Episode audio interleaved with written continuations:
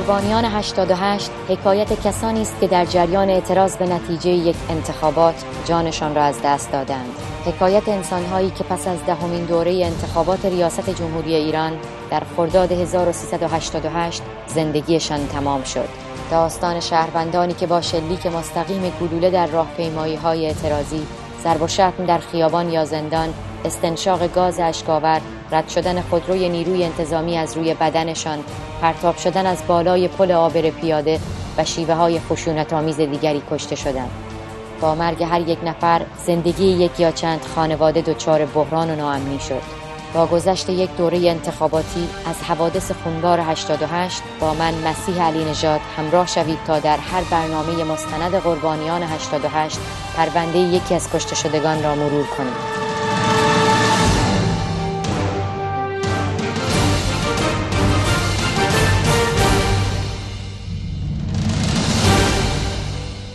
مادر میز شام را آماده می کند. پدر به همراه دو پسرش مسعود و میلاد از پای تلویزیون تکان نمی‌خورند. صدای مادر از توی آشپزخانه بلند می شود که از آنها می خواهد برای خوردن شام آماده شوند. میلاد و پدرش برای کمک کردن به مادر از جایشان بلند می شوند اما مسعود چهرهش سرشار از نگرانی است و همچنان به صفحه تلویزیون خیره شده است. مادر دلش قرار نمی‌گیرد. به سمت پسر بزرگترش مسعود حرکت می کند آرام دستش را روی شانه های او می‌گذارد و می‌گوید نگران نباش پسرم. همه چیز درست می شود مسعود هاشمزاده جوان 27 ساله ایرانی است که اگرچه به گفته خانوادهش سیاسی نبود اما حوادث بعد از انتخابات او را نیز بیتاب کرده است. فاطمه محسنی نام مادر مسعود است که مثل بسیاری دیگر از مادران او نیز نگرانی های فرزندش را می شناسد و می‌گوید که همیشه برای دقدقه های مسعود دلش پر از آشوب می شود مسعود ما خیلی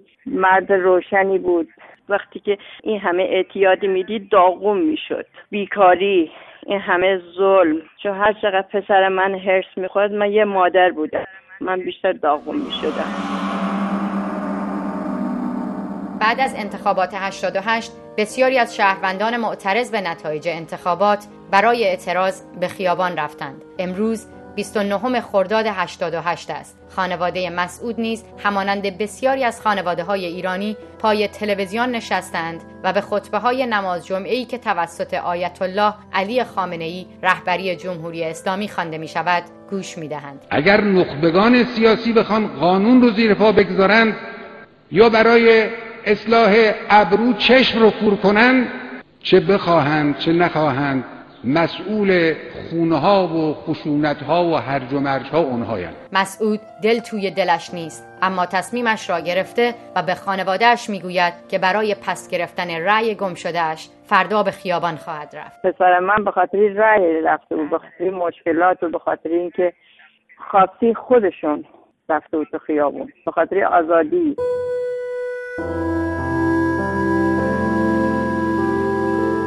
ساعت شش عصر روز سیوم خرداد 88 است. مسعود هاشمزاده از خانه خارج می شود خیابان شادمان محل تجمع معترضان است. از خیابانهای تهران خبرهای خوبی نمی رسد تلفن موبایل مسعود خاموش است. نگرانی به جان اهالی خانه افتاده و فکر و خیال رهایشان نمی کند میلاد برادر کوچک مسعود بیقرار لباسهایش را می پوشد و برای پیدا کردن برادرش راهی خیابان می شود او هنوز به خیابان انقلاب نرسیده متوجه درگیری های میان معترضان و نیروهای ضد شورش می شود.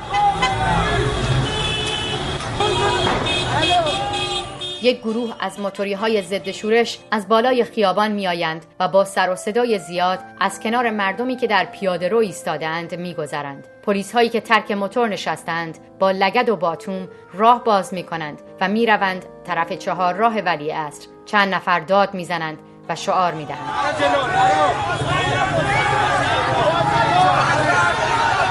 میلاد حالا به چهار راه نصرت در خیابان شادمان رسیده. ترس به دلش چنگ می‌زند به همه سو سر میگرداند و با چشمهایی نگران تمام خیابان را رسد می کند تا نشانه ای از برادرش بیابد. خیابان انقلاب زیر پای معترضان است. یک نفر کاغذی را بالای سرش گرفته که روی آن نوشته است ما بیشماریم. میلاد توی کوچه ای که موج جمعیت از آن بیرون می‌زند سرک می‌کشد. باز هم نشانه ای از برادرش پیدا نمی کند جمعیتی روی زمین افتاده و معمورهایی که از پشت حمله می کنند با مشت و لگد و باتون به جانشان افتادند. خیلی خیلی گنده شدی. تو زن بلند شد. خیلی گنده شدی. زن رو لگد خیلی گنده.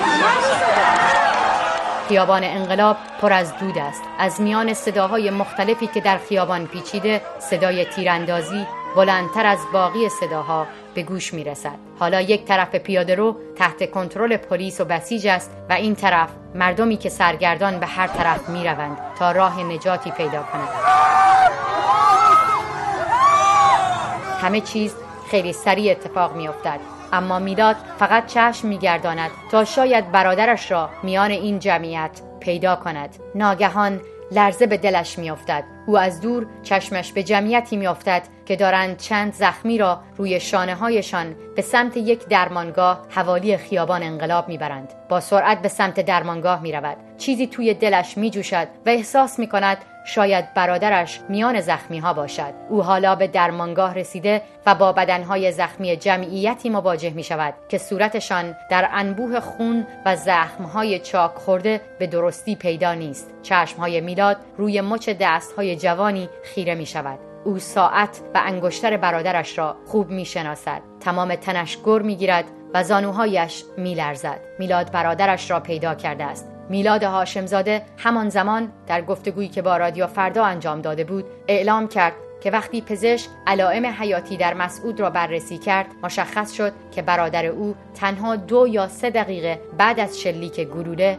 جان خود را از دست داده است. پزشک قانونی در برگه فوت مسعود هاشمزاده می نویسد که او بر اثر اصابت گلوله به قلب و سوراخ شدن ریه فوت کرده است. وقتی خانواده مسعود جسد را با یک خودروی شخصی به زادگاه مسعود در روستای ولی آباد زیبا کنار منتقل می کنند تازه نهادهای امنیتی وارد عمل می شوند و میلاد برادر کوچک مسعود هاشمزاده را به همراه راننده همان خودرو بازداشت می کنند پسرم بازداشت شده بود. با هم پیگیری پروندش بودیم اما خب آوردیم روستای خودمون تو وطن خودمون خاکش کردیم.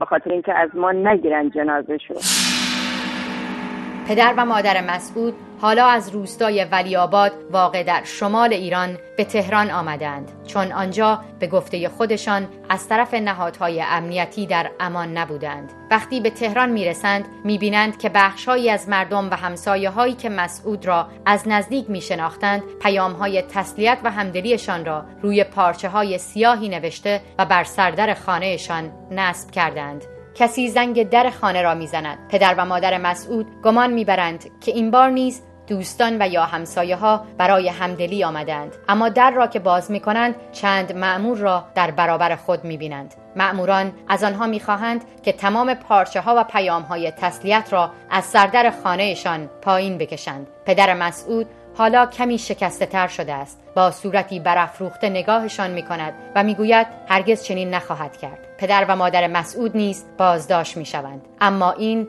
مانع سکوتشان نمی شود و آنها پس از آزادی باز هم به مراجع قضایی می روند و خواستار شناسایی قاتل فرزندشان می شوند آقای هاشمزاده حتی دادگاه رفتیم دو سال قبل که می‌گفتن نه بچه های شما نمی‌دونم اختشاشگر بودن چی بودن. هنوز من فکرشو می‌کنم داغوم میشم.